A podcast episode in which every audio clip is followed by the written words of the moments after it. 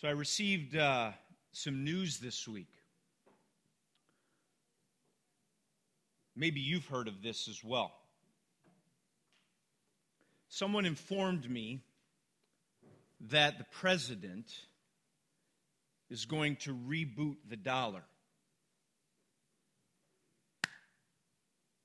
Does anyone have any idea what that means? Me neither. Me neither. So, because I didn't know and because I'm such an open minded individual, open to the possibility that this was a good thing, I asked the question what does this mean? That the president is going to reboot the dollar. And this person said something that uh, I will never forget. He said, I don't know what it means but I do know that it's good. And I began to laugh very loud, as maybe you would if you heard that. I don't know what it means, but I do know that it's good.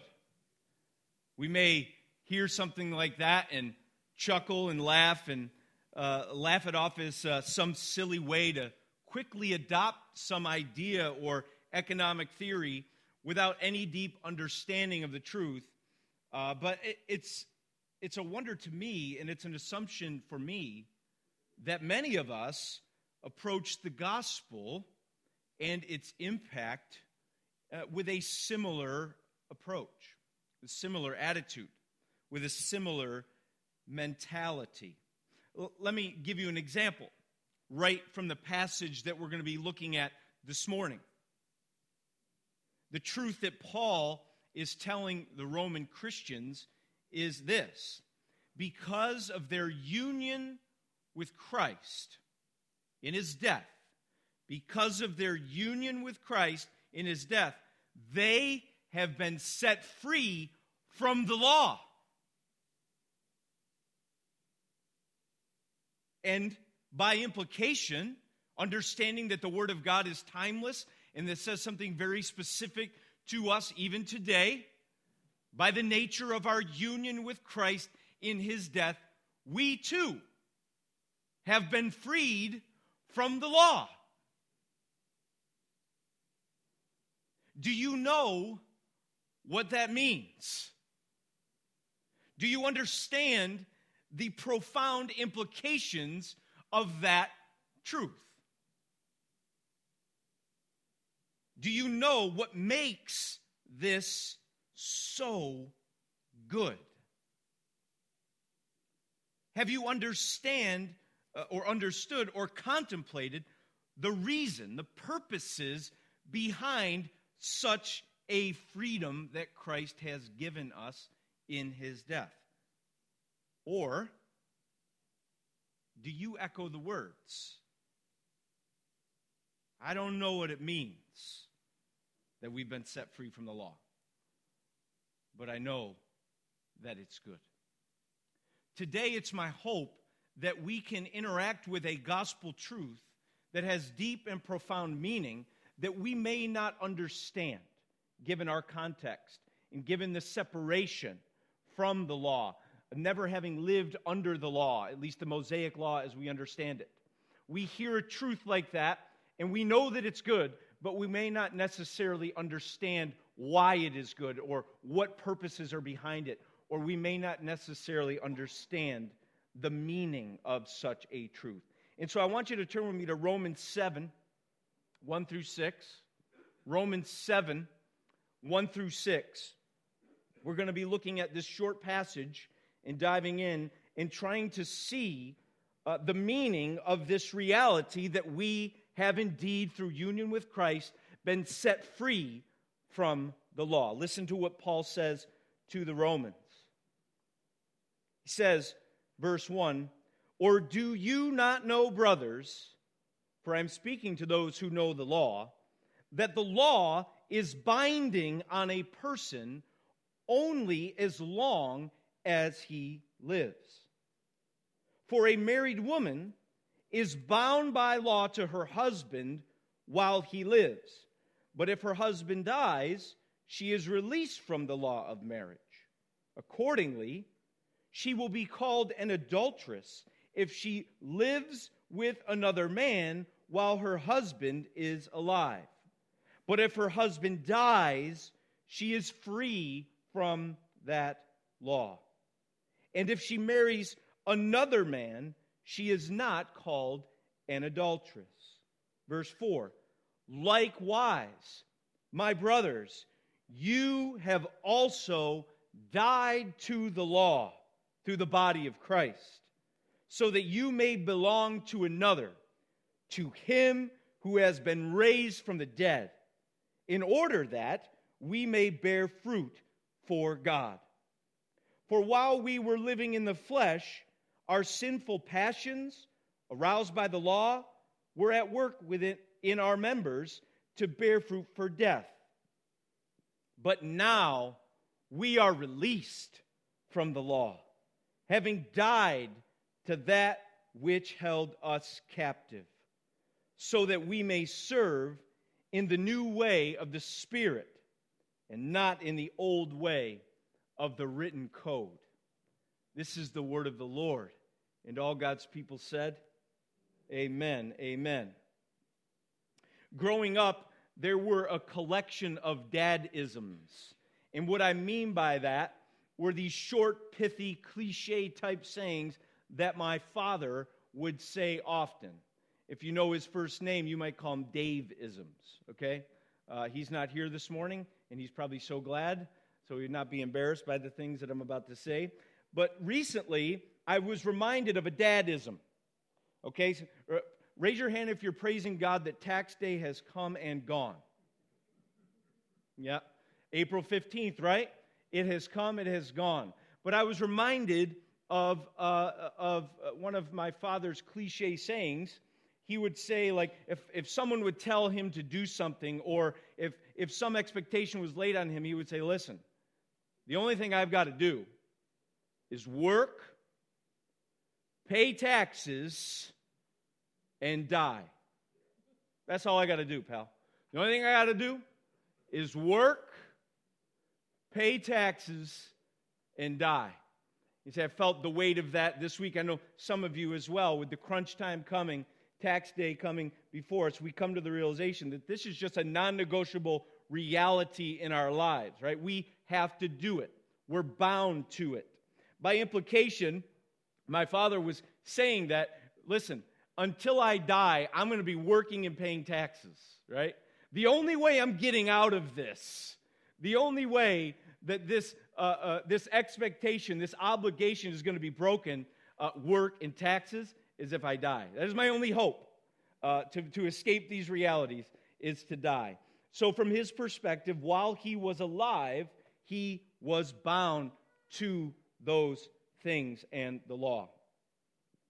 That's what Paul is getting at here in the beginning. He's saying, uh, verse, in the beginning couple verses, he's saying that while we live under the law, we are bound to the law. And he's writing to people who are aware of this.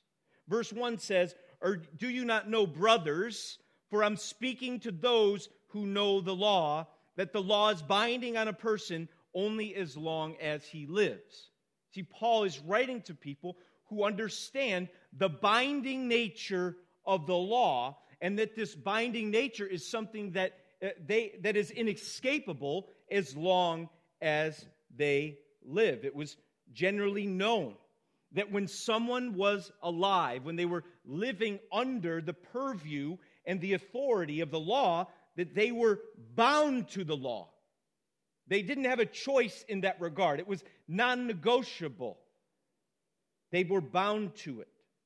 And the law that he's speaking about here is specifically the law of Moses, right? The law of Moses, the, the revealed will, the way of the Lord that he gave to his people. Specifically, his, his revelation of himself, who he is, his nature, what he expects, his laws, his commands. He gave this to Israel through his servant Moses, and it was a binding covenant. They were bound to the law. There was no escape. They could not uh, get out of it. The terms were uh, binding and inescapable, it was a covenant, and it defined their lives and their existence and their relationship with Him. And it was simple. If they obeyed, if they were faithful, this covenant would bring about great blessing and life to these people.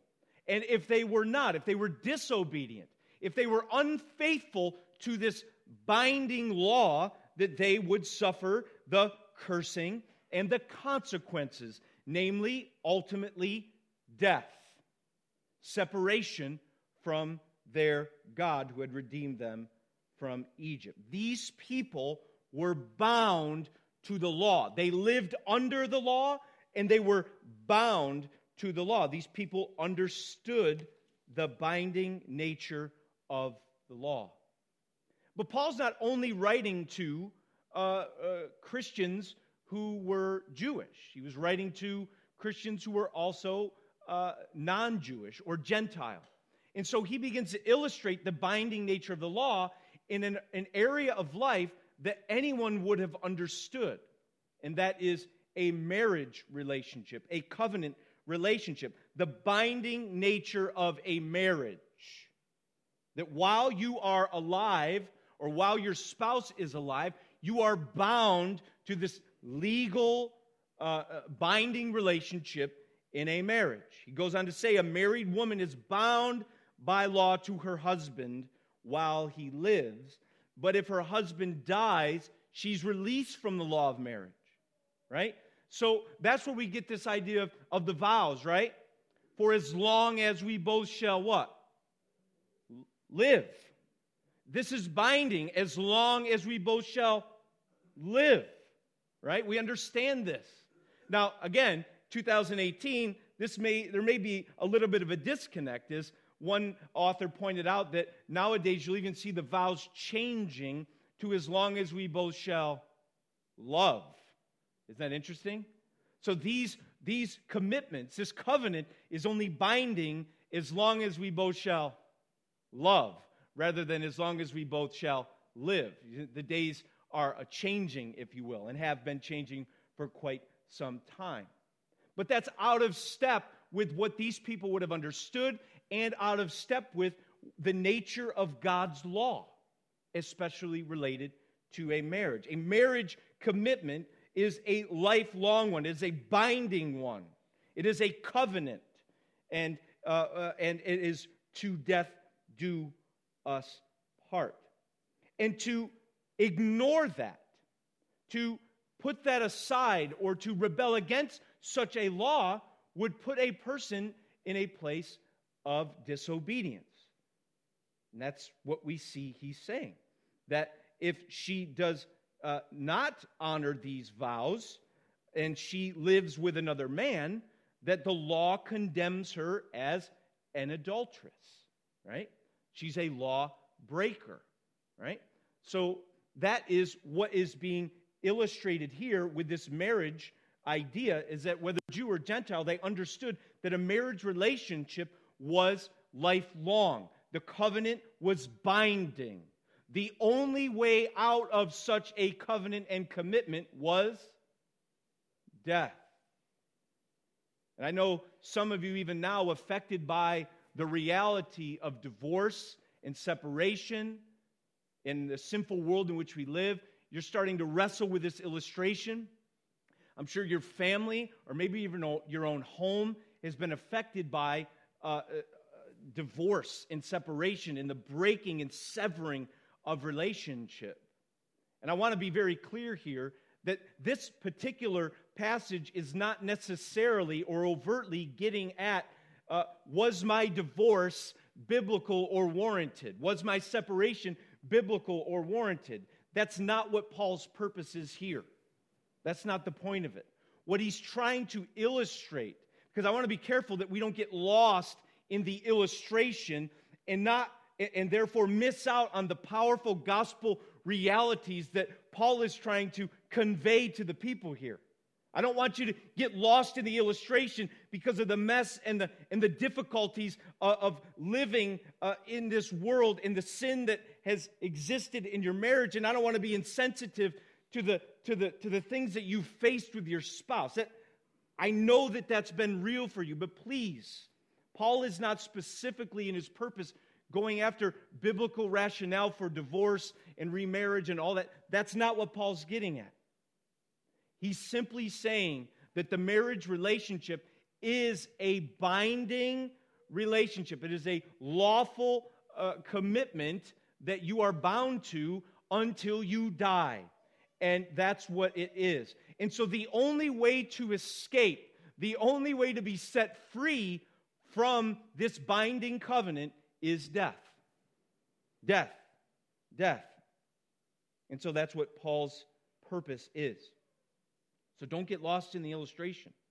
And I'm not just casting aside. You want to talk about those things? Please set up a meeting. We'll talk about it. And other texts will address those things head on. But here, Paul is trying to convey something uh, quite different.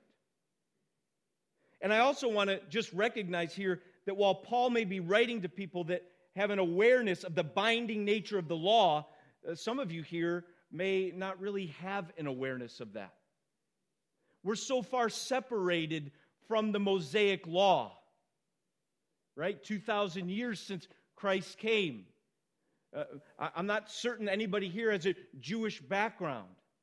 And so, again, you may hear we've been set free from the law, but you may not really understand the depth of that meaning. It's, it's far from you.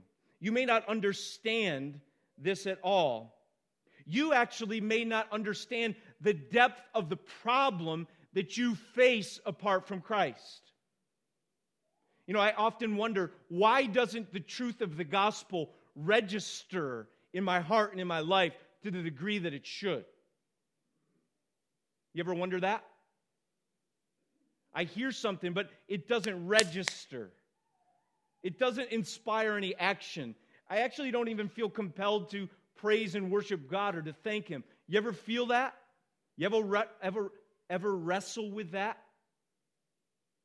Oftentimes I think about this. Why does this not register in my own heart? I think oftentimes the powerful gospel and the truth of the gospel doesn't register because we don't really understand the depth of the problem that we've been saved from. We don't really understand the tragedy that we live in, the depth and the distance that our sin has created, and that the law reveals. We say we're free from the law, we don't understand the binding nature of the law. So, how would we celebrate this freedom from the law when we do not understand the bondage that we're in? So, let me be clear. For all those who have not been saved by faith in Jesus Christ, you live under the authority of the law and God's revealed character in it. You are bound to the law. You are bound to keep the law, all of its commands and obligations. You are bound. You, that is an inescapable reality. And when you come to grips with the fact that you have not kept the law, you are bound to the curses and consequences of the law of God. Some of you have maybe never heard that before and you're beginning to feel uncomfortable. And you should be uncomfortable. See, again, we don't understand the depth of the problem, so we don't understand the height of the joy in the gospel. But understand this apart from God, you are accountable to keeping the law. And when you realize that you have not kept the law in any way, shape, or form, that you are now bound to the consequences of the law, the curses namely death. You are called to be perfectly obedient to every stipulation of the law. You are now bound to all the eternal curses and consequences because of your inability and unwillingness to faithfully keep the law. The whole world is accountable to God. No one escapes that reality without death. No one escapes that reality without death. I want you to hear that. You say, I don't know. We'll go back into Romans chapter 3. Right? This very long section that Paul just keeps hitting it home. The, the depth of the issue, that it's universal, it's comprehensive. No one is out of the realm of this reality or authority. He says, Now we know that whatever the law, there it is again, says, it speaks to those who are under the law, so that every mouth may be stopped. You say, Not my mouth. Every mouth may be stopped, and the whole world may be held accountable to God. For by the works of the law, no human being will be justified. That means have righteousness. No one will obtain the declaration of righteousness in the sight of God. No one will be justified in his sight, since through the law comes knowledge of sin. What I'm trying to tell you here today is apart from a death and apart from God's work in your life, apart from faith in Jesus Christ, you are bound to the law and you are bound to the consequences of the law. The whole world is accountable to God. Every mouth, every defense that you might have in your heart, in the presence of a holy God, as revealed in the law, every defense that you might conjure up it's silenced in the presence of a holy God. You're bound to it, it's inescapable. You can't just pick another God of your own choosing that suits your lifestyle. You can't just join another religious party or move to another country that is outside the sovereign control of God. You are stuck under his inescapable righteous law. You are stuck and your only escape from the weight of that is death.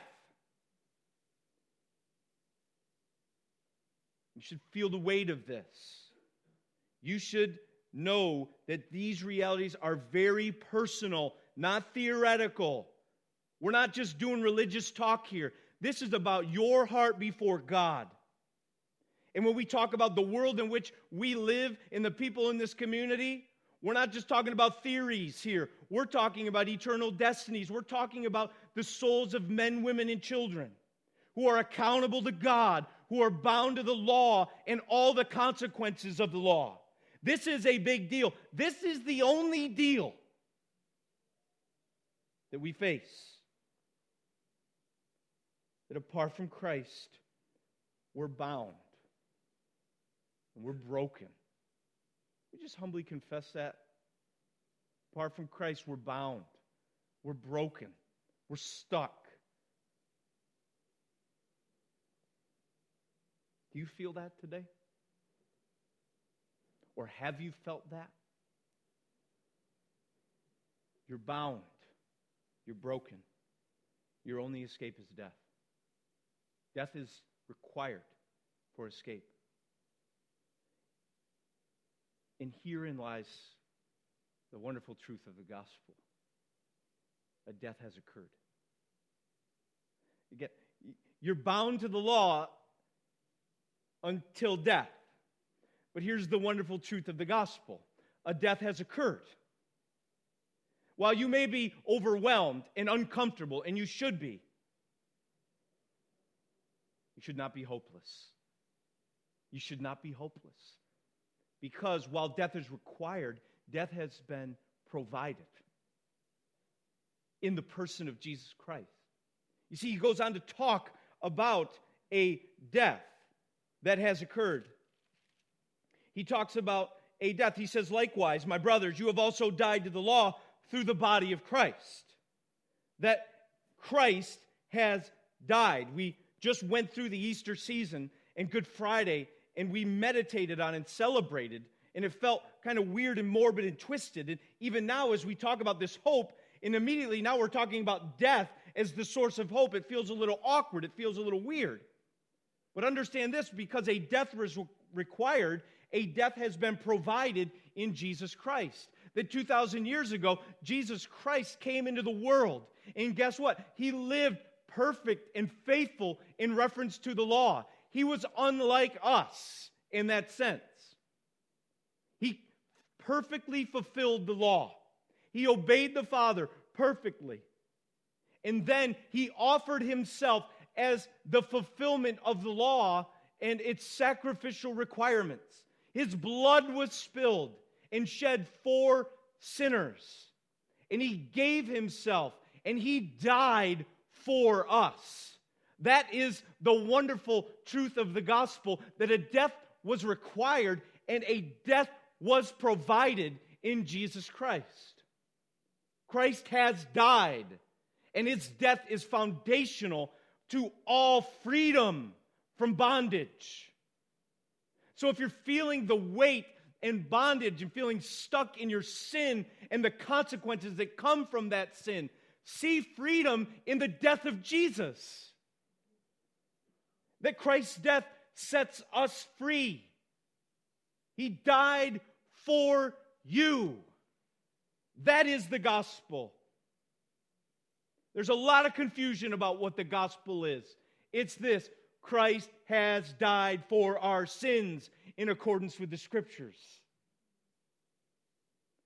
But guess what? Not only did he die, but look at what he says. Likewise, my brothers, you have also died. You have also died. We've been emphasizing this the last couple weeks that yes, the gospel is that Christ has died for us, but we also understand that all the benefits and blessings of the gospel come to us because we have been united to him. Right? We have also died with him. Yes, Christ died for us once for all, but the blessings of that, the application of that comes as we are united to him. Disunited with the law and united with him in his death. You have also died to the law. You who have trusted in Christ, who died for you, you have also died to the law. So while a death was required, a death was effected. You died to the law. That is the nature of the gospel through our union with Christ. You died through your union with Christ who died. Right? Romans 6, 3 and 4. Do you not know that all of us who've been baptized into Christ Jesus were baptized into his death? We were therefore buried with him by baptism into death. The good news that Christ has secured for us is a death. You got to hear that. When Christ calls a man, he bids him come and die, Dietrich Bonhoeffer. A death has occurred. Paul says in Galatians 2:20, I have been crucified with Christ. So your faith in him is your union to him in his death. That's the nature of the gospel. You are no longer bound to the law, right? That's what he's saying. Because we have died with Christ, we are set free from the law. And what that means is you're set free from the binding obligations of the law. Did you hear that? You're set free from the binding obligations of the Mosaic law. The law that you were once bound to because you lived under it you no longer live under the law because you have died to the law. You are set free from all the obligations of the law. And I know so many of us, while we continue to hear that, we've heard that Christ did it for us, and now we're set free from the law, we continue to struggle with this works based performance posture toward God, and we continue to come to grips with the fact that even this side of heaven, while we've been saved, we struggle with sin. It's present in our lives. We fall short, and we keep thinking that we have to do better, we have to try harder. We keep falling short, we feel the weight of our own inadequacy and our own failures and sins. And we think God's mad at us, that we're just lawbreakers. That, man, we can never get enough of hearing this. You're no longer under the law. That's not the means, the system, the covenant by which you relate to God in the hopes of righteousness. you're in a whole different framework. You died to the law, you're released from the law. You're no longer subject to its binding obligation. And therefore, you are free from the guilty condemnation, the curses and the consequences that come for our inability and unwillingness to obey. We're free from that. You do not need to expect uh, judgment from God. Man, I don't know about you, but 30 years a Christian, sometimes that can get blah because I forget. You are no longer facing judgment from God, but an expectation of approval and acceptance and eternal life and paradise with Jesus upon your passing from this life into the next. Don't allow those realities to become blah and get so excited about the new iPhone and the new 80 inch TV and the new vacation that you're on.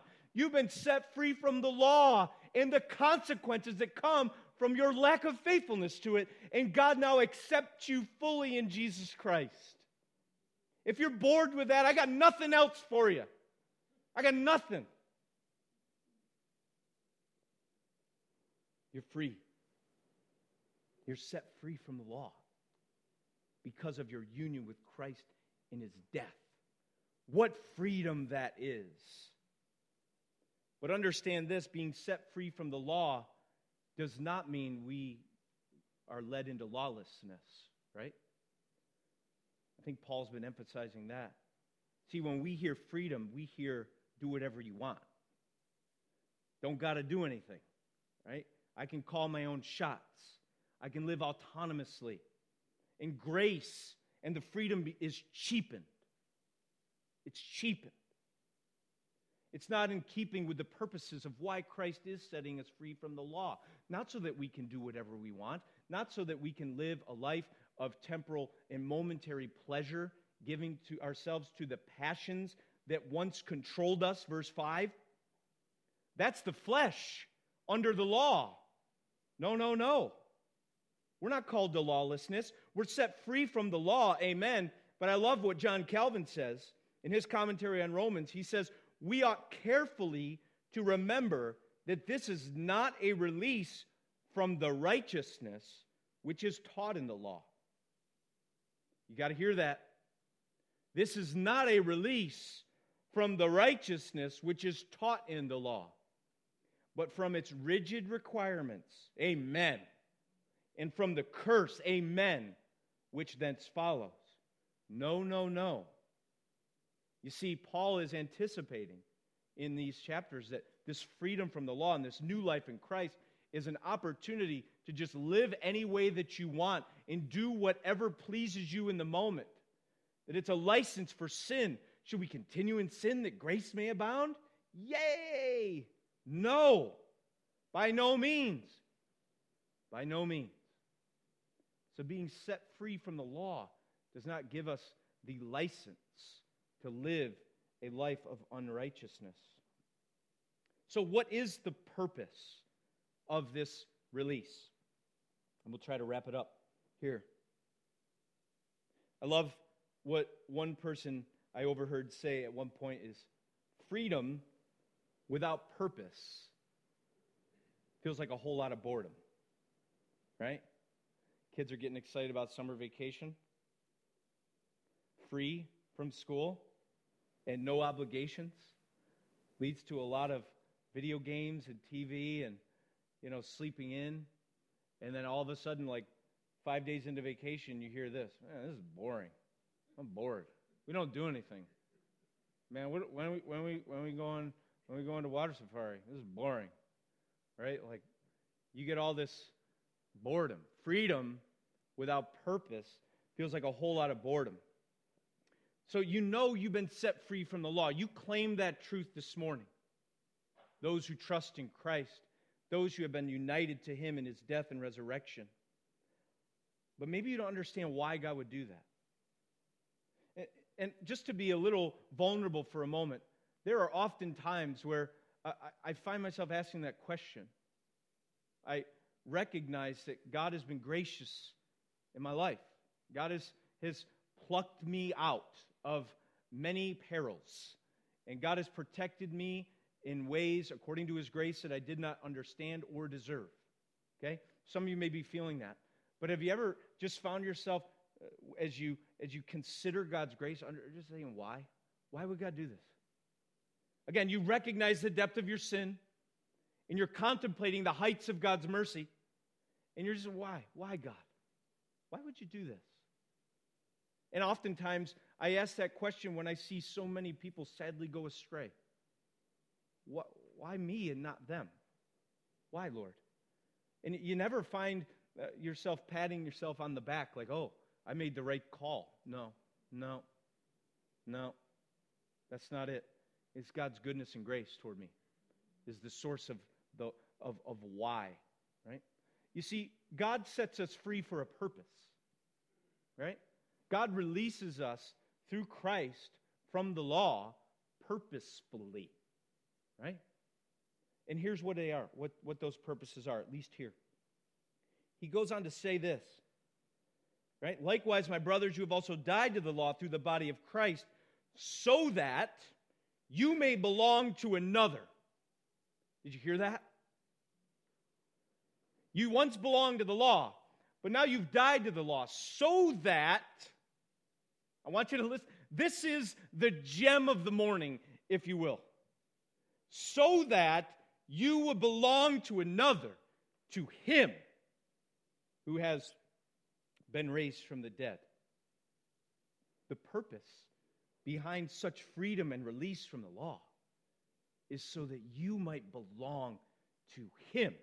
Freedom does not bring about autonomy, freedom brings about another binding relationship. In man, for those of us who feel lost and abandoned, orphaned and confused, and don't know whose we are in this world, this is a wonderful gem of the gospel that when Christ set you free from the binding nature of the law, he bound you to himself. You are his.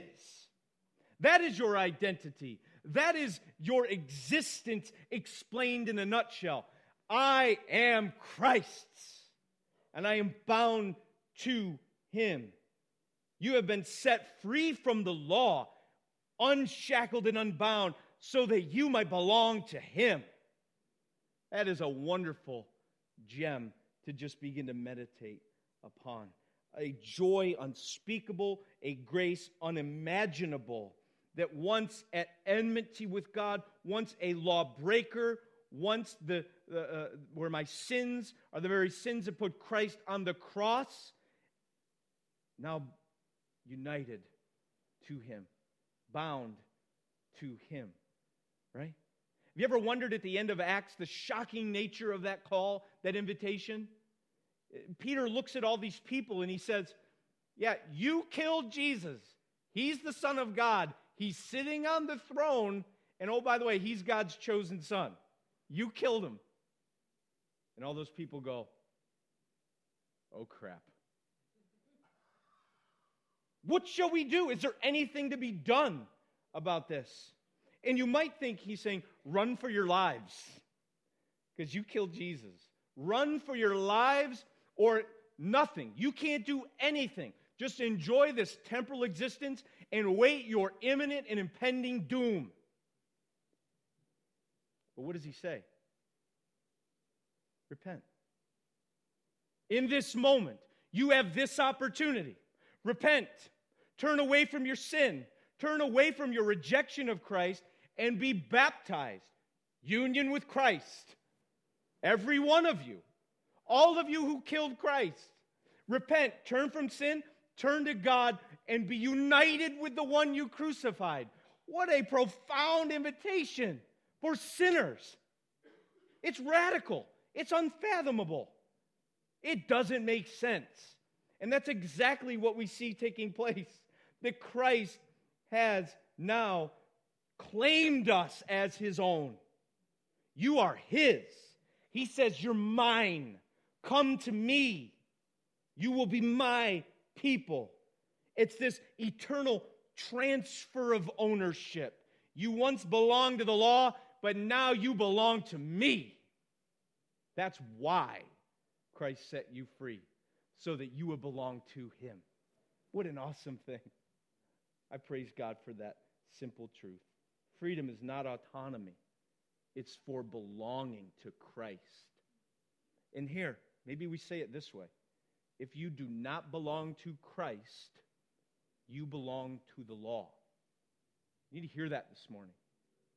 If you're looking for a third way, you will never find it. So embrace Christ, repent, be baptized, every one of you, for the forgiveness of your sins. The promises for you and for your children and for all who are far off, all whom the Lord our God will call. You belong to Christ. Second purpose, we're free to bear fruit for God. Right? Why do we belong to Christ? In order that we may bear fruit for God. You used to live in the flesh, used to live in your sinful passions aroused by the law. Those sinful passions were at work in you to bear fruit for death. That's the fruit that was going to be born in your life. He's saying now that you belong to God, you are, or to Christ, you will bear fruit for God. Right? John 15 was the thing I've immediately thought of. That there's this idea that union with Jesus is, is connected to bearing fruit for the Father. Right? What does he say in John 15, 5? I am the vine, you are the branches. Whoever abides in me and I in him. That's just union with Christ language, John style. Abide in me and I in you. Union with Christ in his death and resurrection. He's saying, Whoever abides in me and I in him, he it is that bears much fruit. For apart from me, you can do nothing. So, why has God set you free from the law? So that you can belong to Jesus, and in belonging to Jesus, you might bear fruit for God.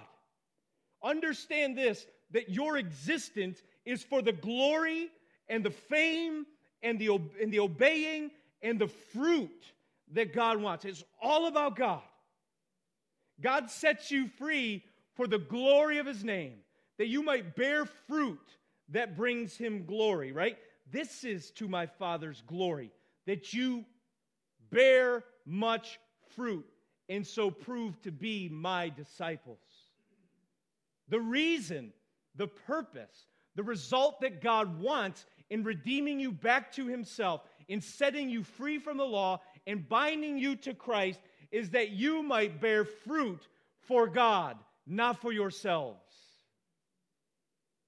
And I look at our suburban spirituality that is so wrapped up in the things of this world. We're trying to bear fruit for our future, set the stage for our, uh, our, our 60s, 70s, and 80s. Where, as Piper says, we can collect seashells in Florida and totally miss out on the purpose of our redemption. We're so wrapped up in accumulating and enjoying and entertaining. It's all about us. It's all for us, our future, our family, our enjoyment. No, Christ has not set you free ultimately for you. He set you free to bear fruit for his name. Is that the focus of your life? Do you wake up every day with a bear fruit for God mentality because you are bound to Christ? I think that's an important question for the suburban Christian who's enjoying all the benefits of American uh, affluent culture and struggling, struggling to appropriate the joy of the gospel. Where is your life oriented toward? Bearing fruit for your future or bearing fruit for the Father because of your binding relationship to Jesus Christ? The last purpose, again, to continue to emphasize that it's not about you. Okay, it is about you. I'm not trying to strip it of its joys, but not its ultimate purpose is not for you. Okay? Listen to what he says. But now we're released from the law, having died to that which held us captive, so that, purpose, result, so that we may serve in the new way of the Spirit. It's about serving. You see, under the law, you would serve according to the written code.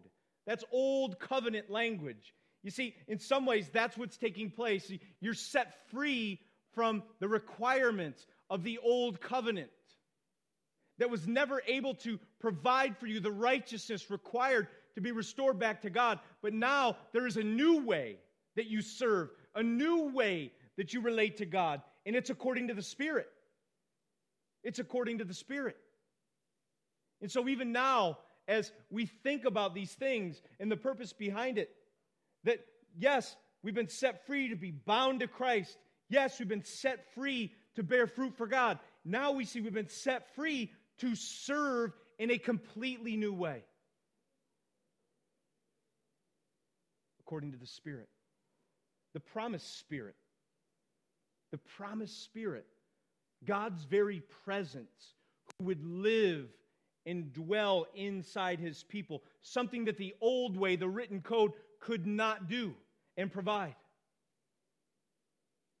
The law revealed sin, the fact that you are incapable and unable to be faithful and to serve God. But through Christ, his death and resurrection, and his pouring out of the Spirit into his people, God now lives inside of you.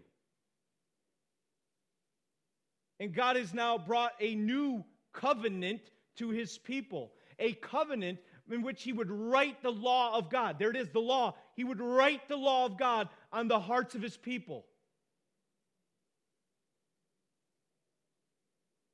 You put Ezekiel 36, he would put his spirit inside them. He'd give them a new heart and a new spirit.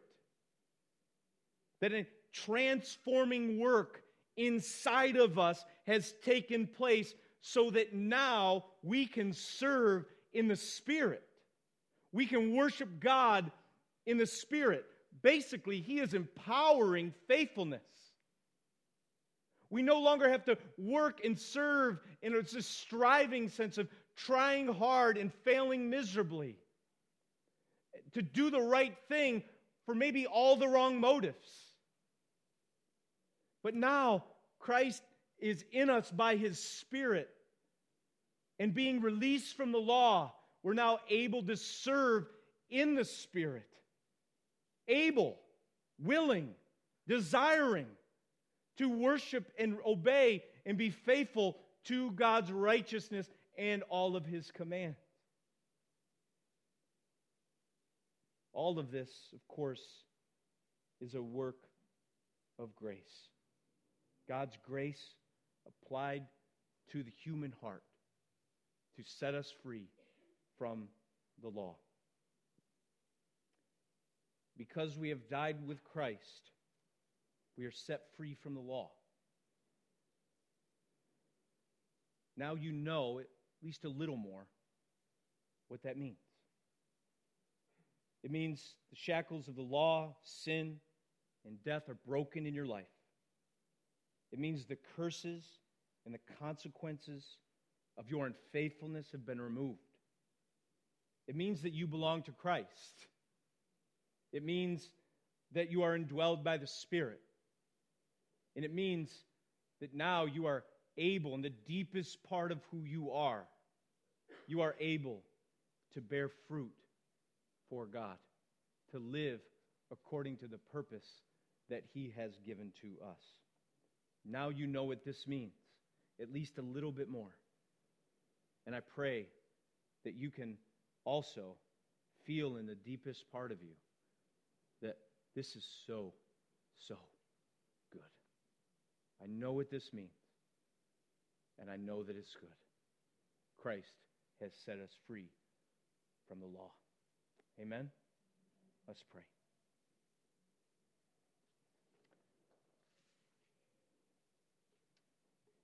Father, I confess that every time I preach,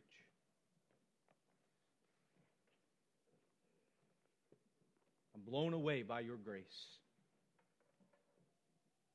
I'm blown away by your purposes. You're plucking us out of darkness and bringing us into light. You're releasing us from the law and bringing us close, connected, in covenant fellowship with Father, Son, and Spirit. And at the same time, I always sense, Lord, that we've barely scratched the surface. I pray that you would deepen our appreciation and knowledge of the glorious truths of the gospel of Jesus Christ here today. If there's someone here today that is feeling their heart being pulled toward Christ, their mind renewed, and faith quickened in them, I pray, even if it's for the first time, that you would draw them near, that you would bring them to yourself, that they would know for sure that they're set free, that they're yours, that your spirit lives in them, that their sins have been forgiven, that they would rejoice with us, even now for the first time, that they are indeed Christ's. Be glorified as we respond to your word. Christ's name.